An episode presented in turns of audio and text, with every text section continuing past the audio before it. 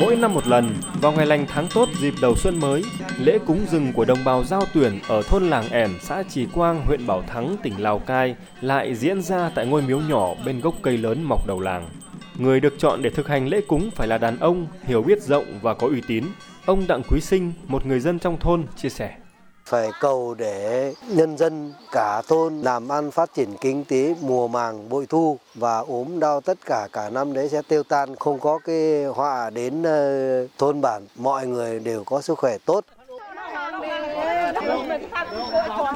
Khác với một số khu vực, lễ cúng rừng của người giao tuyển ở làng ẻn vẫn cho phép phụ nữ tham gia, nhưng tất cả những người có mặt đều phải có trách nhiệm giữ cho nghi lễ được tôn nghiêm nhất. Chị Hoàng Thị Thanh, súng xính trong bộ váy mũ mới, chia sẻ. Ví dụ như lợn gà ấy, thì à, phái đàn ông là phải làm, thế còn à, phụ nữ là phải à, làm bánh. Thế mà cái bánh ở đây chúng tôi phải làm bằng bột gạo với lại đường, đặc biệt là phải làm chay, không được dính mỡ. Thứ hai là chúng tôi phải ăn mặc trang phục đẹp để chứng minh rằng là mình kính trọng những các thần thánh.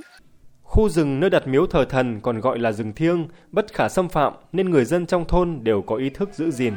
Sau nghi lễ cúng tế, già trẻ gái trai trong thôn cùng tham gia nhiều hoạt động như ném còn, hát giao duyên và giao lưu ẩm thực.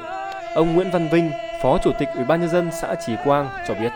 đây là lễ hội truyền thống của xã nên là duy trì uh, hoạt động rất là tốt rất hiệu quả và từ đó thì nhân dân đặc biệt là đồng bào dân tộc giao đã có ý thức để bảo vệ môi trường cũng như là trồng thêm nhiều cây xanh